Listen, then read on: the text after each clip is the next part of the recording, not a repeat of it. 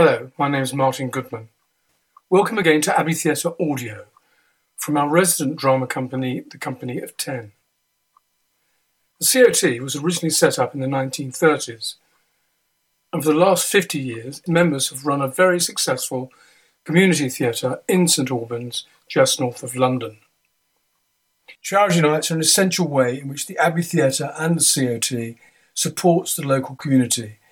Here, Anthea Buxton and Teresa Clark talk about how these regular events operate and how local charities can benefit and go about applying to us. Hello. These nights at the Abbey Theatre are an opportunity for local charities to support our productions and raise much needed funds for their organisation. A charity can raise more than a thousand pounds from selling tickets, running a raffle, and from donations, and also raise awareness of their work and offer a social night out for their team and supporters. Charity nights are also a way that we can engage with our community, help the charities with their vital fundraising, generate goodwill, and introduce a new audience to our theatre.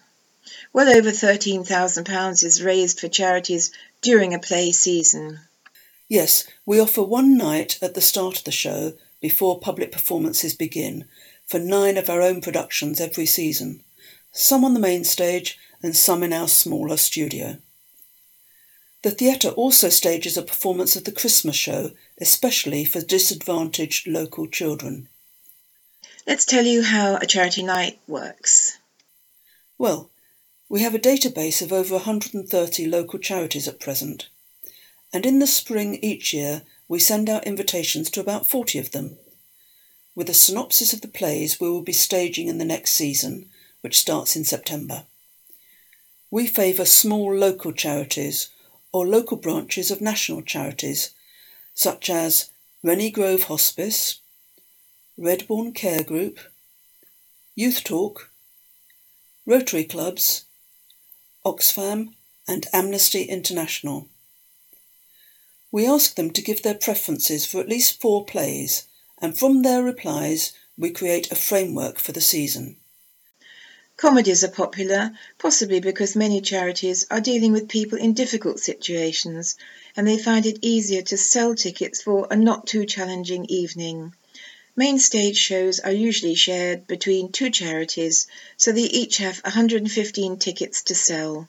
The studio seats just 78, and plays staged there are often a better option for the smaller charities.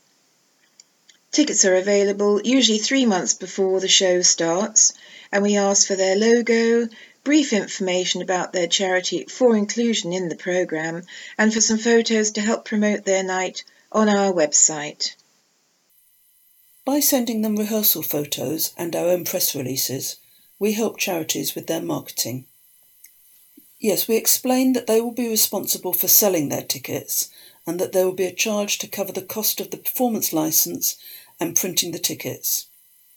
We encourage them to hold a raffle to raise extra funds, and we discuss whether they would like to include a free drink in their ticket price for their guests when they arrive. A week before their visit, we will again be in touch for final details and to find out how ticket sales are going. So, on to the evening itself. Anthea and I are there for each charity night to ensure it runs smoothly. On the evening, we suggest that two or three charity members arrive early to set up their raffle, their banner, and any other literature they have.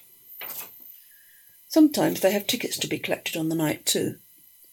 We suggest that they take photos to use later for publicity purposes. We talk to them about how we can help with their raffle and find out who is going to be making a thank you speech at the end. We introduce the main speaker to the stage manager or steward to explain where they need to stand to give the thank you speech. We encourage them to just speak for a couple of minutes so the cast can leave and the crew can reset the stage. They will announce the raffle prize winners at this time too. As the audience leave, we can help lucky raffle winners pick up their prizes. We thank the audience for coming, ask if they've enjoyed the show, and hand out flyers with information about the rest of the season. We also liaise with the organisers as they pack up their materials once the guests have all left. And then the follow up. Yes, we get in touch the following week to ask the organisers how it went from their point of view. They're generally thrilled with the results and let us know how much they have raised. Their replies are always very positive. Here are some of them. This is from the Crescent. Thank you both so much for all your help and support with butterflies. Everyone really enjoyed the performance, and the night we feel was a resounding success.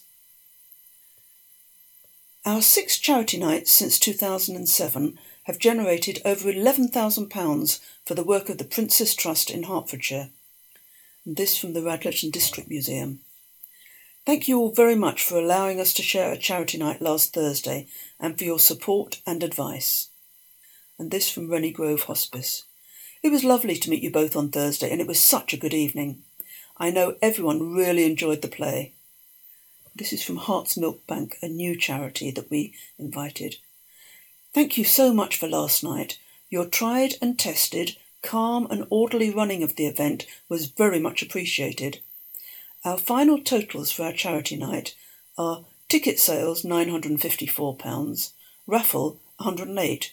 We are so pleased with this, and thanks again to you and your team for all of your support.